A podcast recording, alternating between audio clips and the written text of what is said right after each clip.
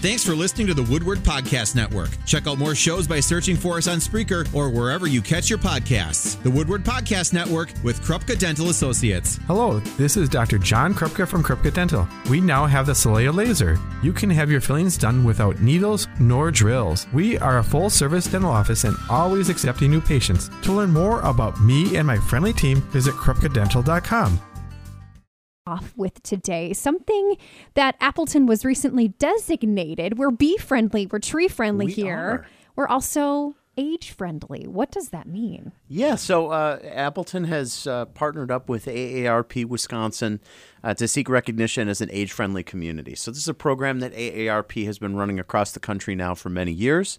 And uh, there are a number of state uh, cities in the state of Wisconsin that came ahead of us uh, in this. We're the eighth city in the state to join the program.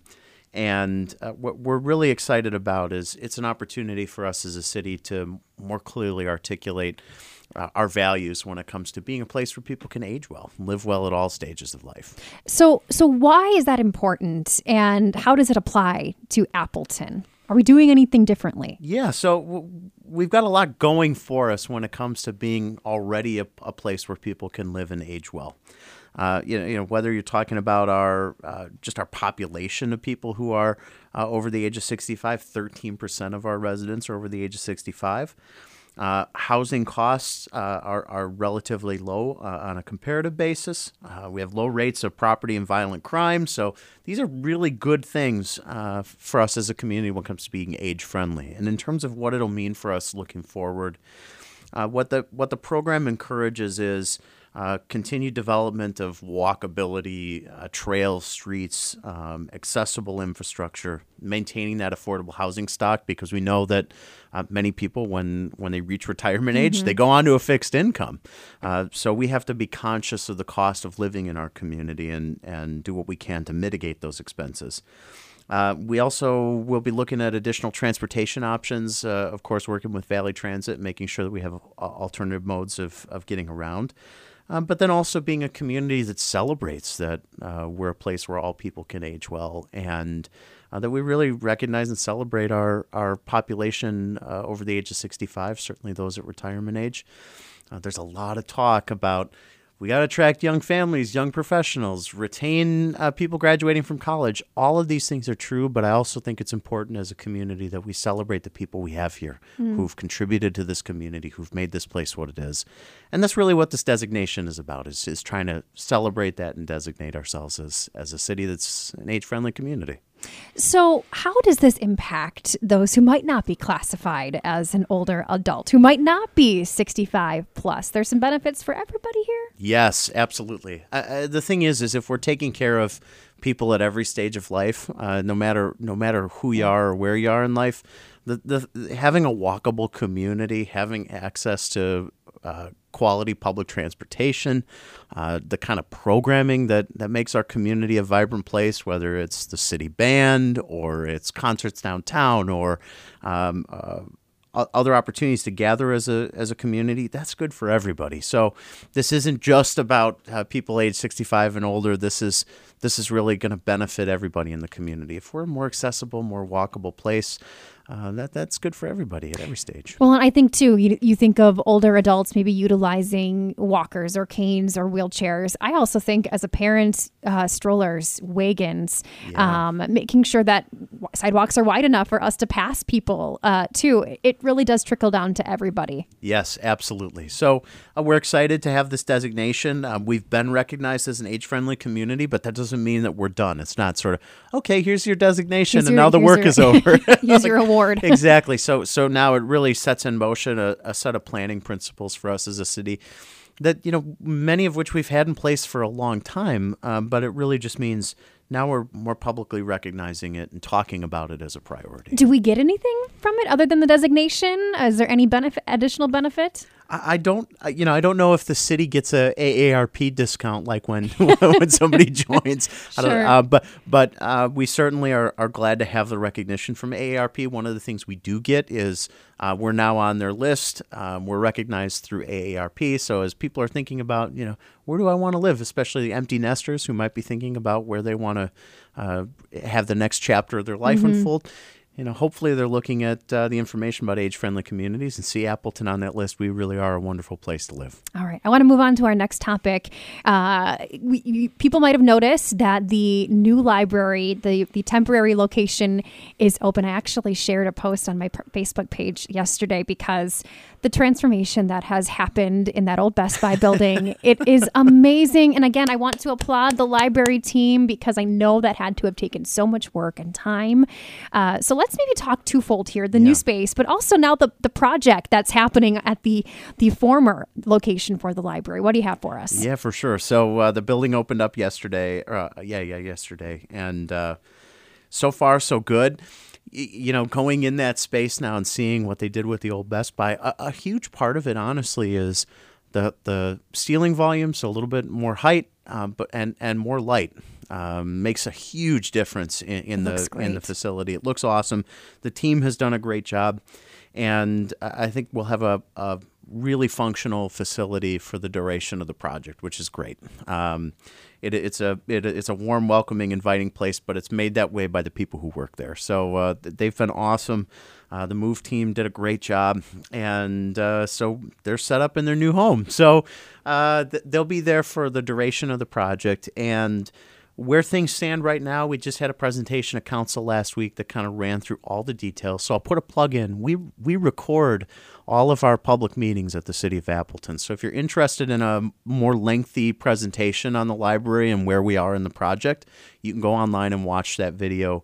Um, if you need help getting there, you can call my office and we'll walk you through how to how to find your way to the links um, to watch the video. But where we stand right now is uh, the the temporary building set up, and we're finalizing construction documents. Where we'll go from there is uh, out to bid and there will be uh, up to 40 separate bids on all the pieces and components of the library project. Wow. Uh, that'll start in, uh, we're, we're, aiming for the end of June, and uh, construction start is is looking like August at this point original timeline had us in July. We're recognizing that uh, supply chains are a challenge. We're also we're also fighting cost on the project. So uh, as we work our way through that, that's taken some time. But uh, construction start is is scheduled for August, and uh, that'll be about an 18 month project. So looking like uh, late fall, early winter of of 23. 23. All right. This is a great place to take a pause. Uh, so we'll do that. Mayor Jake, Jake Woodford with us here today. Uh, we're going to talk further coming up after the break about Memorial Day coming up. Uh, how's No Mow May going also in the city yeah. of Appleton? And Imagine Fox Cities will get some insight from the mayor's offers, office as well as we continue with Focus Fox Valley. Stick with us.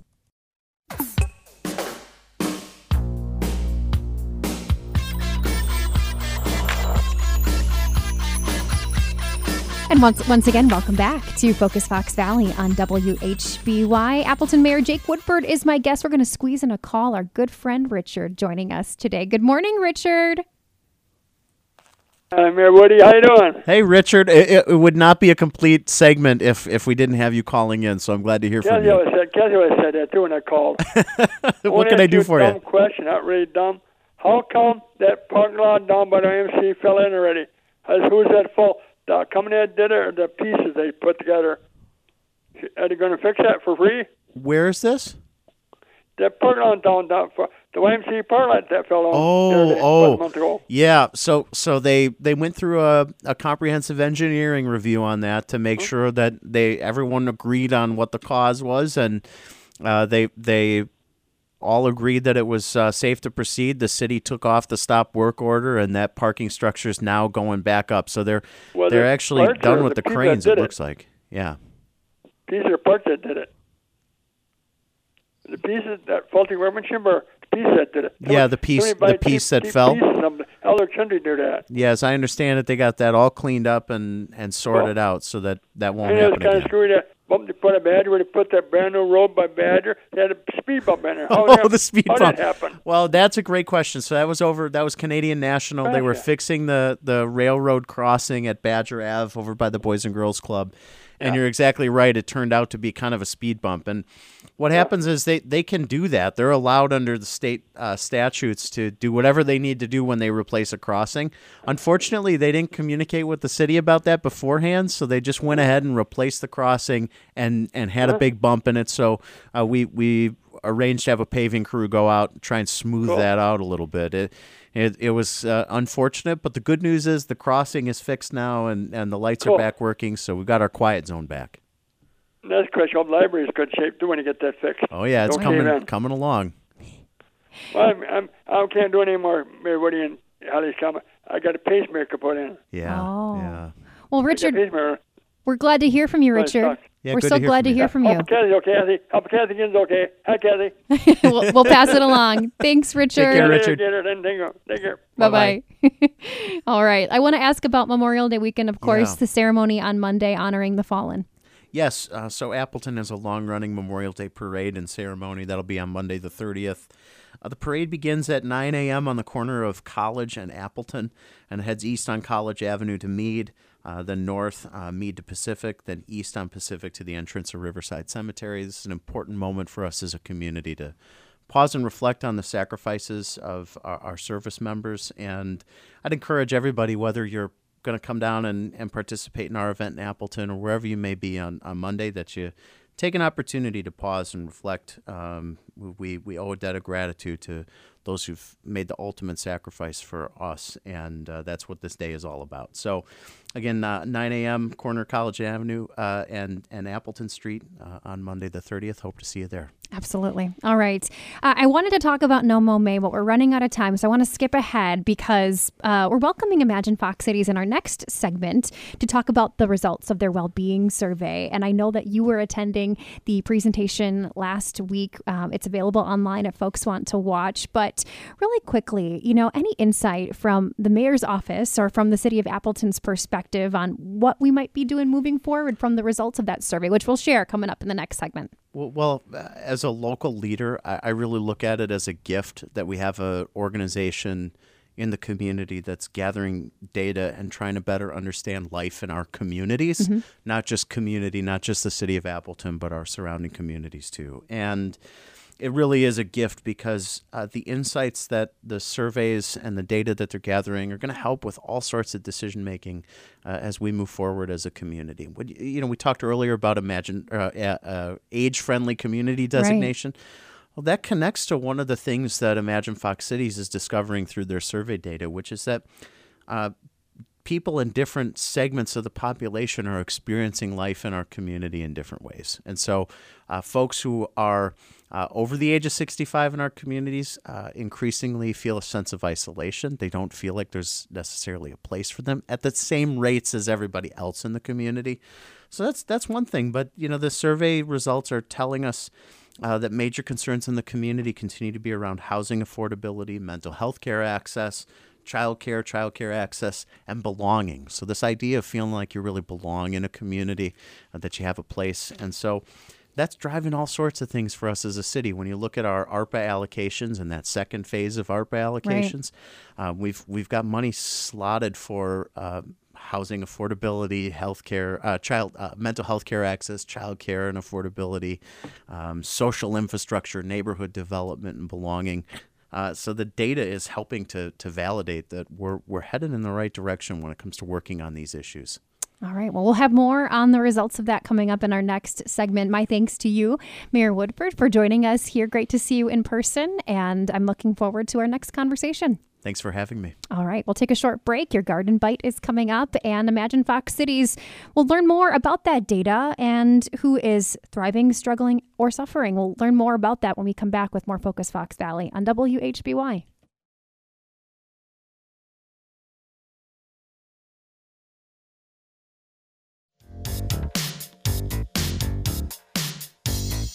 Welcome back to Focus Fox Valley on WHBY. We're keeping things moving here today. And just last week, we learned that data from a 2021 survey on well being was shared by Imagine Fox Cities. We previewed this about a month ago to learn more about when that data would be announced. It was announced last week.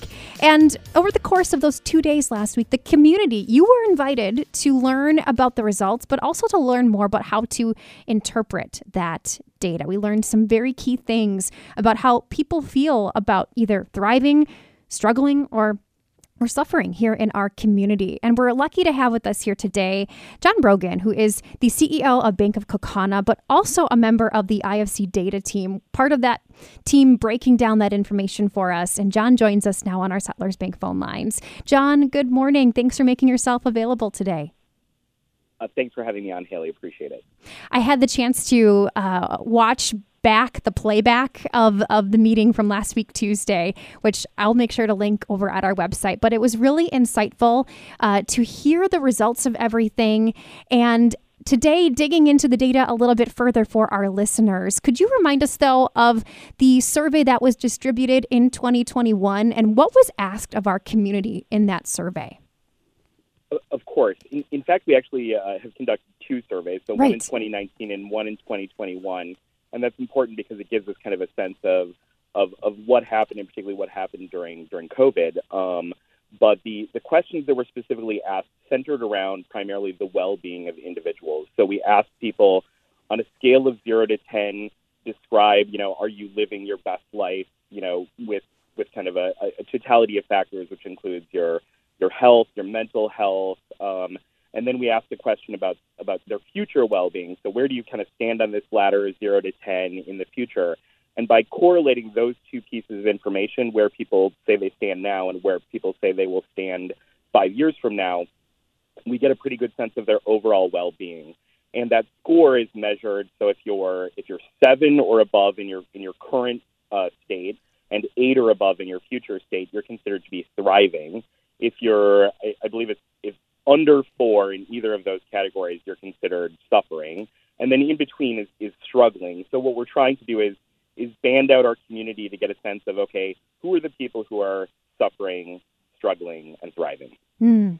And what? How many people did we hear from uh, over the course of these two surveys, John? Yeah, both both surveys brought in just under three thousand results, um, and we were kind of very diligent about going out and, and trying to get very balanced input from the community. So we worked very hard to get representative samples of our community, both geographically, so trying to get uh, appropriate kind of matching samples of all of the communities that make up the Fox cities, uh, as well as uh, different different sub demographics like the you know African American community, uh, et cetera. And who did you want to make sure was included in this survey, and why is that important too, John? Yeah, we, we really wanted to include everyone. We we we wanted to get a very um, as much as we could a clear snapshot of the community. Where do we stand right now? Who's part of that community and who's feeling excluded? Um, so really, we were we were trying to match up to the census data uh, as much as we could to to make sure that we had a, a proportionally representative sample from each of those populations. Interesting. And again, I, I, think it is really important that you do have that information from 2019 compared to a, a somewhat post pandemic world or, in the middle of a pandemic world in, in 2021. Yeah. Absolutely. So you're a numbers guy, John, with the Bank of Kaukauna. Actually, I'm probably the least numbersy guy of, of all the people on the team, but uh, but I'll do I'll do my best. so let's let's dig into the to the numbers a little bit because again we mentioned this thriving, struggling, or suffering. Um, so maybe let's start here. What were you able to I guess discover about those categories specifically? Who is thriving? Who is suffering? What can you share with us? Yeah. So um, so people who are thriving. So, so what we were able to do is is uh, is get a sense of of um, you know the broader groups, and we we don't necessarily uh, have it broken down by by very particular subgroups, but generally speaking, people who are thriving. Um, if you if you are white, you are 1.13 times more likely to be thriving than if you're not in our community. Um, if you're age 55 to 66, you're about 1.11 times more likely to be thriving than the rest of the community. And if you're male, you're about the same, 1.11 times more likely to be thriving in the community. And so, just at a very high level, those are the people who indicated a, a slightly higher kind of level of, of thriving than the rest of the community. Interesting. And what was the feedback on that? I know that you had a chance to hear from individuals in our community. You know, were people surprised at that or, or not surprised at all? I mean, I, I don't know that. I, I think we were surprised, particularly about the about the the age data, and, mm. and the age data is interesting because it suggests that over time, um, that that actually the, the populations that that, that uh, suffer or indicate kind of the lowest level of well-being are our, our, younger people, and and over time, um, it's it starts to improve kind of from that zero to 18 demographic up until you get to about 55 to 65. And then after that, uh, you know, things start to come back down. And all of that kind of makes sense in terms of the life cycle of, of people, of, of kind of, you know, growing and maturing, getting to a point of, of maybe emotional and financial stability, um, and then starting to kind of face health issues and, and, and uh, the challenges that, that come with that as you grow older. Um, so, so some of that made sense to us. So we, we saw that some of those uh, some of those populations really shifted downward, um, as the mayor kind of indicated during the last segment. Um, some of the older populations that historically would have had a little bit better well-being uh, really suffered because of COVID. A lot of the isolation, I think, really drove people um, drove people down. Mm. So yeah, John, let's talk about those who were considered uh, suffering on that scale, and you know that's an intense, you know, characteristic I think to put into it, but it, it, it embraces a reality that so many people are experiencing. So who did we find to be on the opposite end of that spectrum? Who is is suffering in our community? Yeah. Um, so so particularly people who um, uh, particularly people with different sexual orientations or um, or life choices. Basically, transgender people are two point uh, almost two times more likely to suffer um, or struggle than other members of the community. And just broadly speaking, the LGBTQ plus community about one and a half times more likely to be struggling. Um, and then Black and African American people are about 1.4 times more likely to be struggling than the rest of our, our community. Um, our, you know, I, I think actually, if, if, you watch the presentation, uh, Josh Pilgus from the United Way uh, said it really well. These are populations that also struggle nationwide, so it doesn't mm-hmm. necessarily say that that we're a particularly bad place, but it does mean that we have opportunities to improve and that we can try to help people move out of that struggling category and into a, a thriving category. Mm, and I know that mental health also a, a, really important part of the results of this survey too. Really quickly, John, are you able to give us some insight to what you discovered about mental health here in the area? Yes, in general, mental health uh, uh, really did it, it, it, all every band kind of dropped down uh, by age during during COVID. Um, uh, but what you see for the most part is kind of that trend that I talked about a little bit earlier that mental health over time um, it improves up into a point and then it kind of declines. So up until that, you know, it, it peaks out in that 55 to 66 range, and then it starts to c- come back down. So uh, the, the people who are the people who are experiencing mental health issues largely are the same people who are who are struggling. There's a pretty pretty tight correlation between those two. All right. Well, where do we go from here? That's the question we're going to ask of John next with Imagine Fox City. So stick with us. We're taking a peek at some of the data. And again, you can watch that entire presentation and see the data for yourself uh, on, a, on the Imagine Fox City's website. We'll make sure to link that for you over at WHBY.com. We'll take a short break and come back with more with Imagine Fox Cities in just a few moments on WHBY.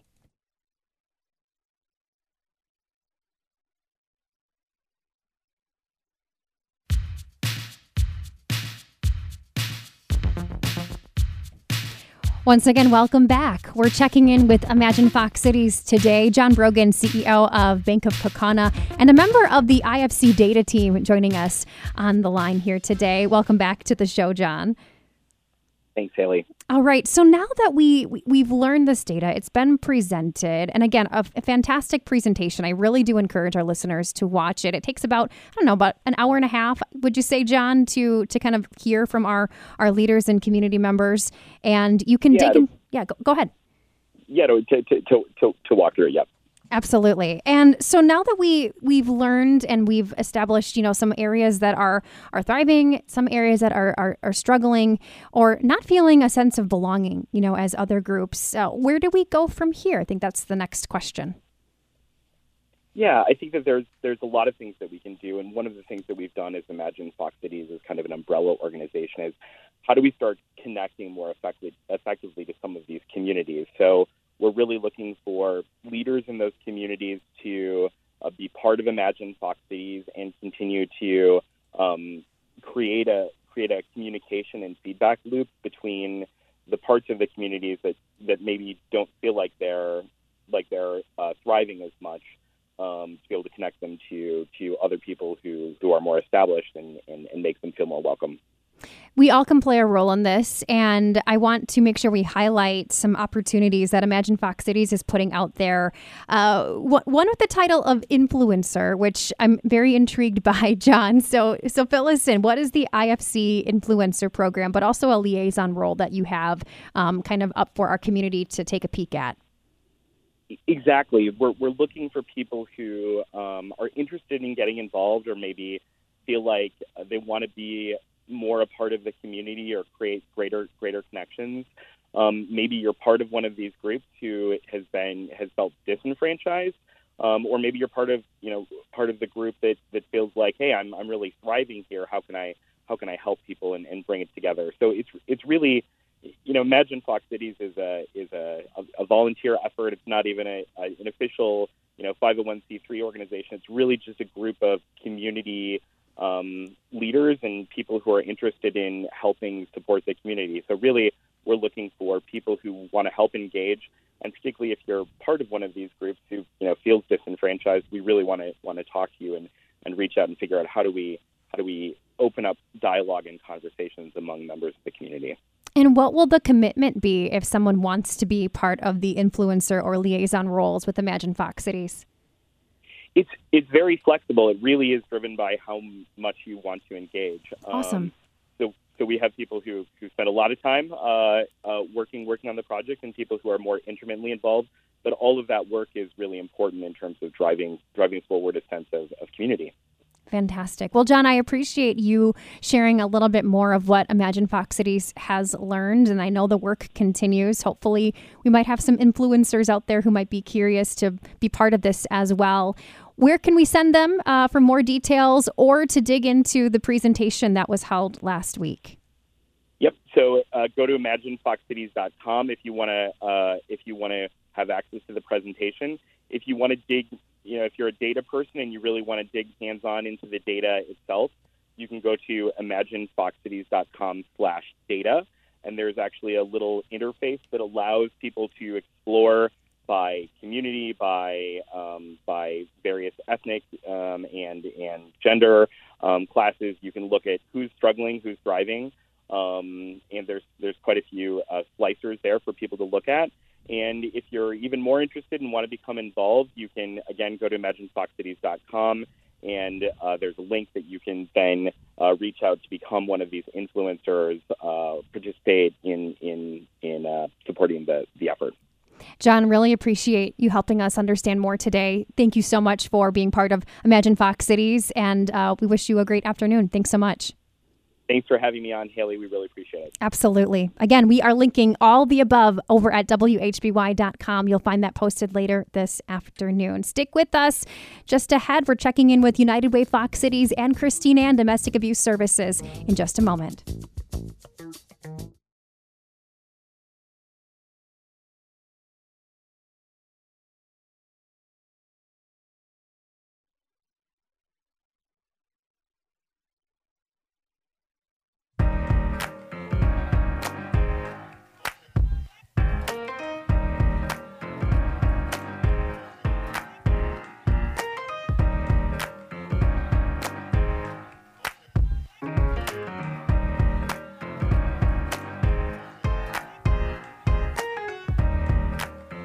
Good afternoon. Welcome back, everyone. You are listening to Focus Fox Valley here on WHBY.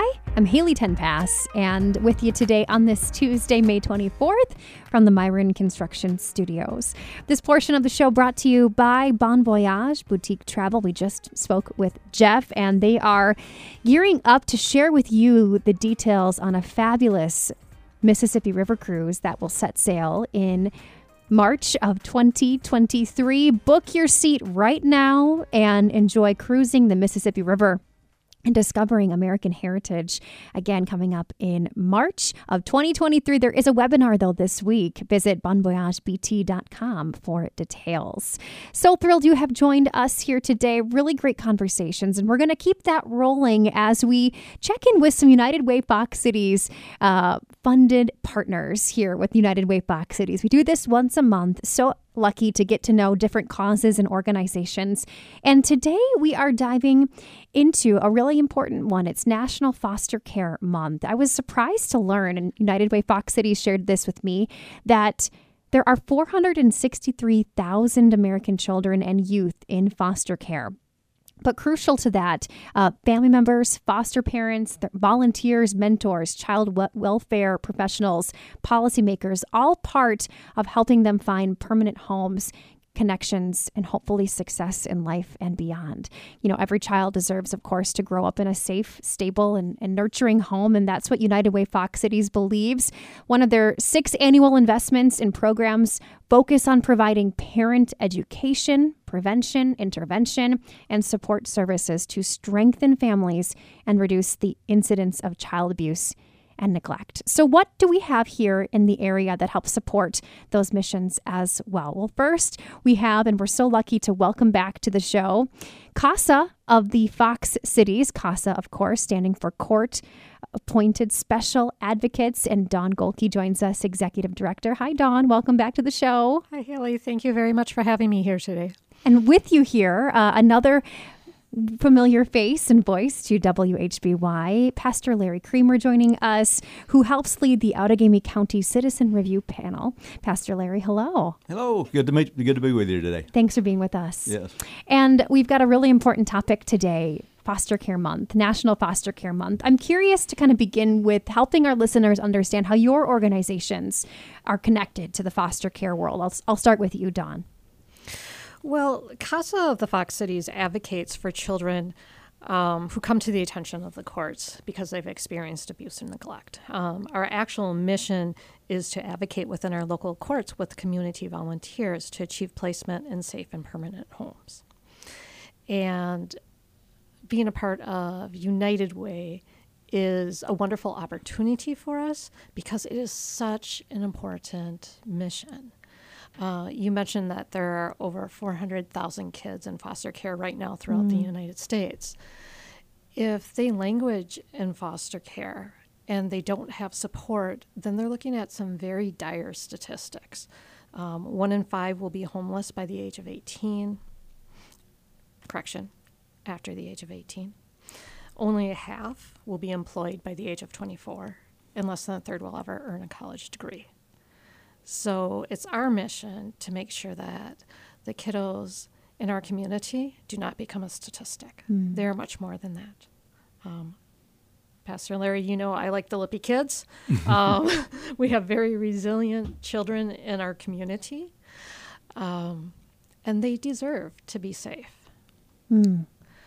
So that's so important. And I, I want to turn to Larry because your organization really helping to oversee and ensure that safety is happening. So fill us in on on what the Outagamie County Citizen Review Panel kind of does, and again that connection to the foster care world, if you could. Okay, sure. Uh, yeah, we we're kind of on the prevention area of this. We are, are a, a, group of citizens, and, and even though people will come in, and Dawn is actually on our citizen review panel, uh, because we really love having people like Dawn there, and people from different agencies. But one, once we come and sit down as a citizen review panel, we're all just citizens of Outagamie County, or people who work in Outagamie County, uh, who have a passion to see uh, kids safe and families thrive. And so our citizen review panel, uh, citizen review panels were actually developed or, or created by federal legislation uh, that uh, is meant to oversee and make sure uh, all of these agencies and systems are working well. And, and our, our major goal is to look at the, the child protective area uh, both on the state level and the county level. And Wisconsin, uh, basically, for mostly, if for all practical purposes, except for Milwaukee County, uh, all we are a county-run system. So all of our citizen review panels, are about eight of them in the area, uh, in the state. they are um, they're they're focused on each county uh, where we are. So we we we focus our attention on Outagamie County, and uh, we'll do things like uh, uh case studies, and we'll look at uh, what are the we try to look at what are the causes, why are the kids uh, and families being put in a position where th- things are not safe. And so we we try to uh, at least bring those things to attention. And, and Dawn talked about people uh, languishing in out of home care for a long time. And for example, one of the things that we've had the opportunity to do is just to get things started. I like I like to tell people what I like to do, what Citizen Review Panel likes to do. We like just to kick a snowball down the hill and watch it watch it roll. and and uh, so we, we get things happening. And one of the things is we're, we're giving some attention in Outagamie County uh, to uh, the courts and seeing how things can move through the courts in a better way. Uh, so children do not have to spend more time than, than necessary in that out of home care. Mm. Well, we can't ignore the fact that the last two years have been beyond challenging. I think everyone's heard that phrase. Uh, we've all pivoted, we've all changed, and we've all seen increasing needs for services in various areas, mental health, of course. What has the foster care system seen? And maybe what are the challenges that you've seen, Pastor Larry, uh, in the past two years from the Citizen Review Panel stands? Well, unfortunately, foster the need for foster care has just exploded over the last several years. Uh, for uh, uh, several years, it seemed to be rather steady, and then about four or five years ago, it just there was just a steep increase that has not stopped. And so, and and today, there's a lot of emphasis given on trying to prevent that. And, and let me make one thing very clear: the last thing that a social worker wants to do is take a child out of a home. They try, they go to heroic efforts, but unfortunately, there are times where, in order to keep kids safe and to help families thrive, that is necessary, and it has to be absolutely necessary before it even happens. There's there's actually uh, two areas you mentioned the pandemic before, but there's actually two areas that are that come up all the time. One is affordable housing. Mm. Uh, that that is a area that has been identified through uh, everyone that we've talked to, from the highest levels here in Outagamie County uh, to people on the street, and and if that is just contributing to to these families struggling out there. Another is uh, drug abuse. Uh, the drug abuse uh, area is has been one that is that is one of the major efforts, and obviously it creates a very dangerous situation there. And so these are areas, again, that, that we want people to be aware of and help us uh, in the community uh, and, and come up with solutions in the community. So when you hear about those, those, those stresses and those two things you mentioned, affordable housing, drug use, are you then with your council reaching out to the appropriate organizations who are kind of boots on the ground with those, with those situations and things? Well, that's exactly what we try to do. We try to identify the needs and identify the gaps that are out there and then again, that's the, the great thing about having a citizen review panel because we have people who are networking uh, everywhere, and uh, we can do things like maybe even contact uh, people in the, in the legislature uh, or uh, or just advocate for different things that need to take place, or encourage different people uh, with that. And so that's that's where that's where we are. That's the, we we we don't really do that work. That's not what we're there for. We're there to identify those things and bring them to the forefront. And and and you're providing us with a wonderful service today because uh, what part of our responsibility is to inform the community and then get feedback from the community about these things so we can help the the uh, agencies do their job better. And I'm glad to be learning too. You mentioned advocacy. That's what CASA does really, really well. We're going to take a short break and we'll come back to learning more about, again, National Foster Care Month, how CASA is part of that, and how United Way Fox Cities is helping to fund these incredible initiatives as well in our community that are helping so many families. And if you've noticed those those signs at the intersections too, uh, foster parents needed. Uh, Pastor Larry sharing it is indeed indeed true.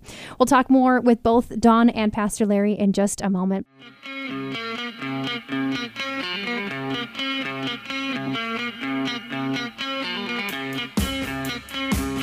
We're digging into National Foster Care Month, talking with two organizations supported by United Way Fox Cities.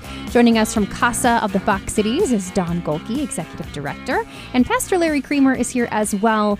Pastor Larry helping to lead the Outagamie County Citizen Review Panel, both of these organizations with very close connections to the foster care world. And I will turn to you now, Don, because in your title, Court Appointed Special Advocates, advocacy is what you do, being a voice for those kids in the courtroom, some of those children possibly going through the foster care system. Mm-hmm. What can you tell us a little bit about about that world and and how United Way Fox Cities also kind of makes it possible? You're a newly uh, new partner with United Way Fox Cities. Yes, we are. Um, we are the boots on the ground. Yeah.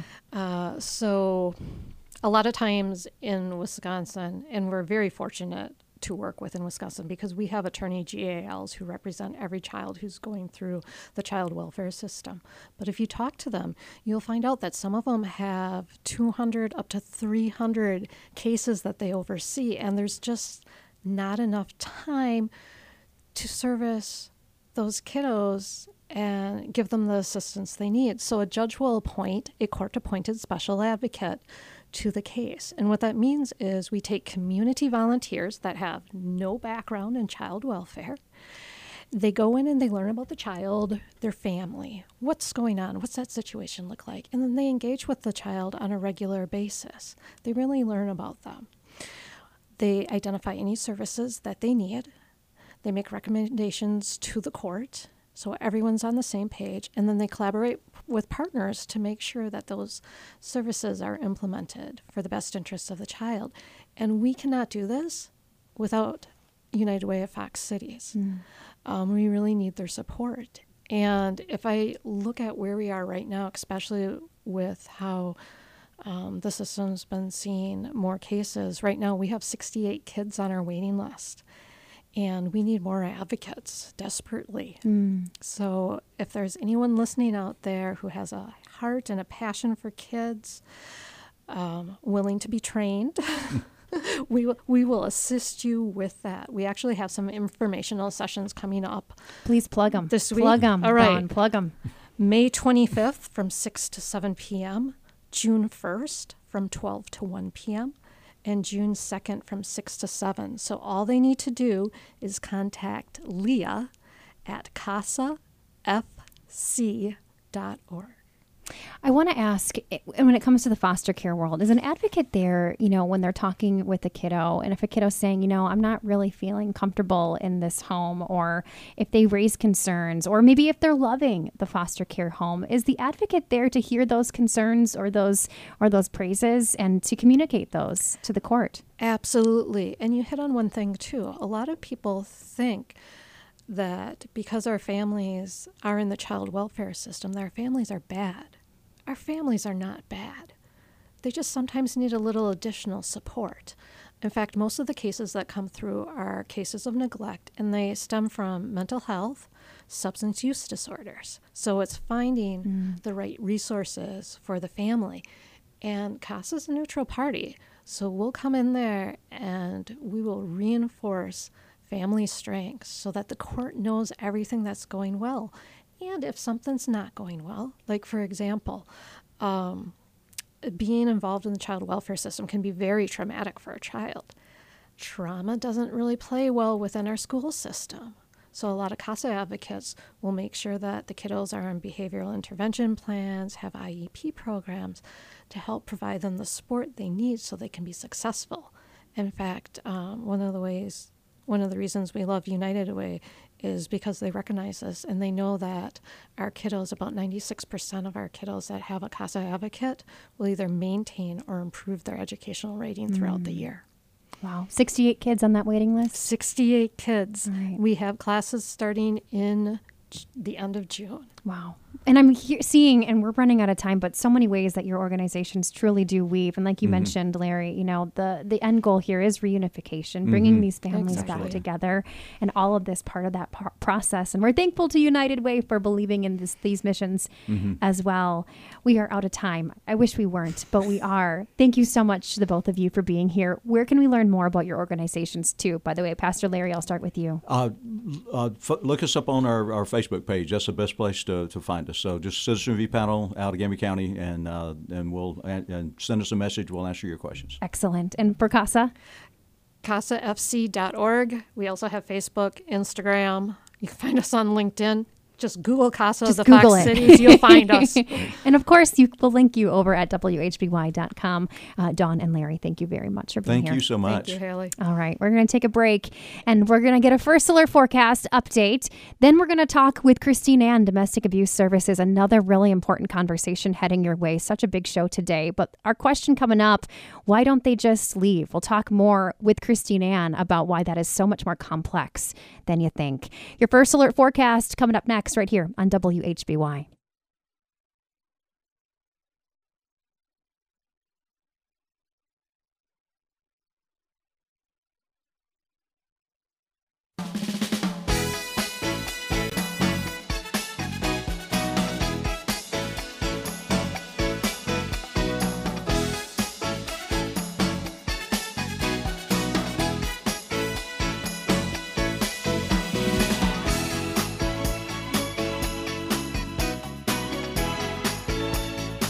Welcome back to Focus Fox Valley. Also, wanting to mention a congratulations to Bob and Seymour, who won our Brewers tickets earlier today. We do have more chances for you to win all week long here on Focus Fox Valley. So keep on listening to WHBY, your home for Brewers coverage. All right, right now we are welcoming, as we do once a month, Christine Ann Domestic Abuse Services, but we're kind of on a theme here today of welcoming people back to the studio after a long time. Alicia Garrick joins me here in studio. Hi, Alicia. Hi, Haley. Thank you for having me. I'm so it's it was so good to see you. Big hugs. So great to see you. Yes, absolutely. We have a really important topic here today, but first, let's remind our listeners, of course, of the work and the mission of Christine Ann. Yeah, so Christine Ann Domestic Abuse Services uh, helps all individuals and families that are impacted by domestic abuse. Uh, our primary service area is Winnebago County and Green Lake counties.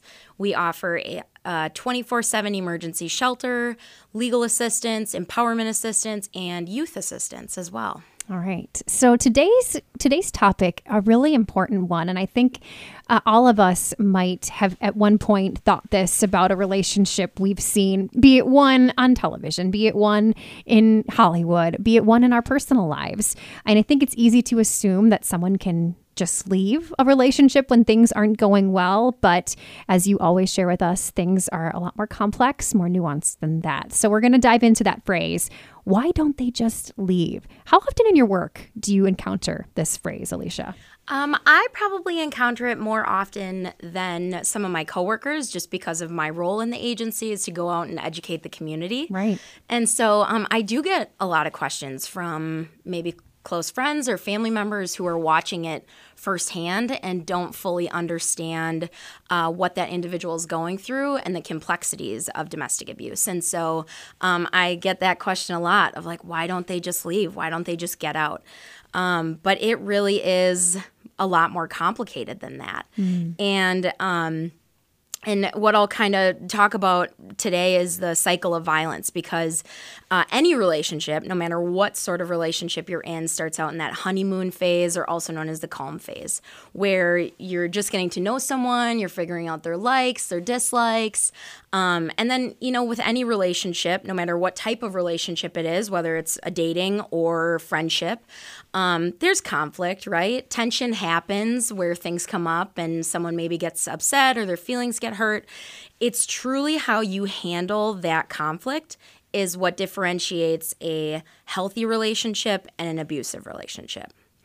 And so, um, in a healthy relationship, the focus is on the problem itself. You typically will utilize your problem solving skills together to come to a mutual conclusion um, and figure out how to solve that problem together in an abusive or very unhealthy relationship, the focus is on the person rather than the problem. Mm. And so, um, what often happens here is there's a lot of blame. You know, this is your fault that this is happening. And what typically happens is in that tension phase, then right after that comes an act of violence or act of abuse. So that could be emotional abuse, that could be financial abuse, physical abuse, you name it. Um, any sort of tactic that we've talked about previously involving the power and control wheel can be used in this in this section here of the cycle. And then what happens is right after that act of abuse, no matter what kind it is, typically comes at honeymoon phase again, where there's a lot of apologies, there might be gifts, um, tears, promises to change. And so, um, you know, you want to believe that that's a one time thing and that it's never going to happen again. However, um, that cycle then may continue. And so, the longer someone is in this sort of relationship, um, the quicker they'll travel through this cycle. Mm. And sometimes the honeymoon phase will get shorter and shorter, or sometimes just disappear altogether. Well, and I think it would be easy to, in the in the position of of, of a victim, to hope and want and mm-hmm. think that well maybe this next time it, it won't happen like it has in the past. You encounter that a lot. Yep. And there are three big things that we say keep someone kind of traveling throughout this cycle, and that's love. You know, this could be a family member, right. this could be someone that you've been married to for 30 plus years, whatever that scenario may be. So, you know, you have love for this person. Um, it wasn't always like this. And um, you may have hope that when they say, I'm never going to treat you like this again, I promise I'm going to change, I promise I'm going to make these changes for our relationship, you hope that they're going to stick to their word. Um, and then fear of fear of the unknown, what's going to happen to me if I leave, because leaving is the most dangerous time in an abusive relationship. Um, and so fear of am I going to be able to support myself on my own? Um, there might be children involved, so fear mm-hmm. for their safety. So there's a lot of different dynamics and elements that kind of go into that. Why don't they just leave? Yeah. Comment. And why do you think people assume that it's easy to leave? And we've gone through this this cycle. I'm really glad you went through this with us. But why do you think the community? I think all of us maybe at some point have maybe thought this. You know, why do we why do we think this that it's easy for someone to to to get out to get out yeah, well, I mean, looking at it from an outside perspective of not really knowing the dynamics and kind of what's going on in that relationship, the easiest thing for people to think is like, just get out, just right? Leave. Just just yeah. leave, just get out of that situation. Um, but you don't know if that person has been threatened. You don't know if that person has, um, if that abusive person has said like if you leave this relationship i'm going to hurt myself. Um, there's a lot of things that kind of keep somebody living in that abusive relationship. And so um, the why don't you just leave is really difficult. And also fear of you know societal backlash mm. of what's what is my friends and family going to think especially if they don't know that the abuse is happening um, what are they going to think if i leave that relationship? Are they going to blame me? So there's a lot of lot of things that kind of go into the why don't they just leave and how it is so much more complex than it sounds. We never truly know the path that someone is walking. Yes. Um, a great reminder of that as we talk with Alicia Garrig from Christine Ann Domestic Abuse Services.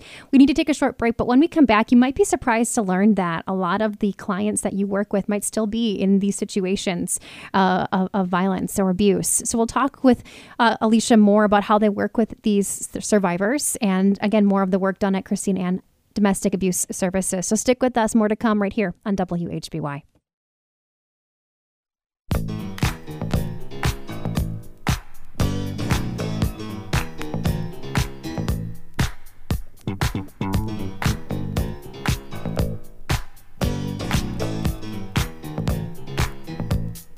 Once again, welcome back. We're talking with Christine Domestic Abuse Services here today. Alicia Garrig joins us, development manager with Christine Ann. And we're talking that phrase, why don't they just leave? And in some cases, survivors aren't leaving. They are they are staying and trying to maybe work through and you're there to support decisions that these individuals are making, these clients of yours are making. So let's talk about that and what that dynamic is to work with someone who is still living with their abuser. Yeah, absolutely. So, um, you know, a lot of people recognize our organization as the shelter, right, with the house right, and our right. logo and everything like that. And um, our shelter services are a necessary and important service that we provide. However, um, we do serve a ton of individuals on an outreach basis with our empowerment services. So um, that dynamic looks very different. That could be someone who did once stay in shelter and say they transitioned into their own housing and they still wanted to get that emotional support. So they would transfer over to our empowerment team to still work with an advocate, but in a different like different needs at that time. Um, we also work with, with individuals who are still living in their abusive um, relationship and are not ready to leave. Um, but they are meeting with an advocate and really getting that emotional support. And what our advocates are doing too is a lot of domestic abuse education because um, a lot of people don't realize that some of the different things that they're experiencing is in fact abuse. Mm. And so a lot of that is really just helping educate those individuals on, you know, what so that some of the things they are experiencing is not okay and it's not not healthy and um, and that they deserve better than that and so a lot of that is kind of building that person back up um, empowering them to find their voice and and and kind of reclaim their their life back. And so um, we're with them at every stage and at any stage that that person is in. Um, we're not here to to rush them by any means and say this is what you need to do, but in fact meet them where they are and provide the services that they need at that time. So, um, but again, like I mentioned before it may not be the safest option to leave at that moment. And so, what our advocates are doing is safety planning with that person, making sure that they have the necessary tools um, that if they get into a situation that is in fact dangerous, that they have the tools and resources to know what to do to get themselves out of that situation. Because mm. um, there's always the what fight, flight, or freeze when something kind of chaotic or a crisis is happening. So that safety plan is to try and help train your mind on like what are some tangible things I can do to help me in this moment. And when it does click for someone that oh my goodness, I am ready to leave. I feel supported. I have a plan in place. What is it like to maybe witness that that click, that that switch? That light bulb moment. Mm-hmm. Um, well, that's always really kind of a, a, rewarding experience for an advocate to watch somebody kind of find their voice, mm, right? and strength, yeah, yeah, and watch that strength grow as you're working with them. Um, and so it's a really incredible experience and and no matter where they are we're not here to judge them we're here to provide that support that they very much need at that at that moment so um, our advocates are are wonderful people and they are not there to judge you by any means. We're here to help. Mm. Such insightful and really helpful information today, Alicia. And again, a reminder for all of us you don't know someone's story, you don't know the path that they are walking. And I want to, before we take a break, take a break here, um, get the information out of how to contact Christine. I know you have a number that's 24 uh, 7. So, how do we get in touch with Christine Ann? Yep, our 24 7 helpline is uh, 920 235 5998. We have a lot of great resources on our website as well, which is christineann.net. And then you can also find our information on social media on Facebook, Instagram, and TikTok. Good to see you, Alicia. Thank you for being here Good today. to see you too. All right. We'll link Christine Ann over at WHBY.com and we'll take a short pause. I'll let you know what's coming up on your Wednesday on WHBY.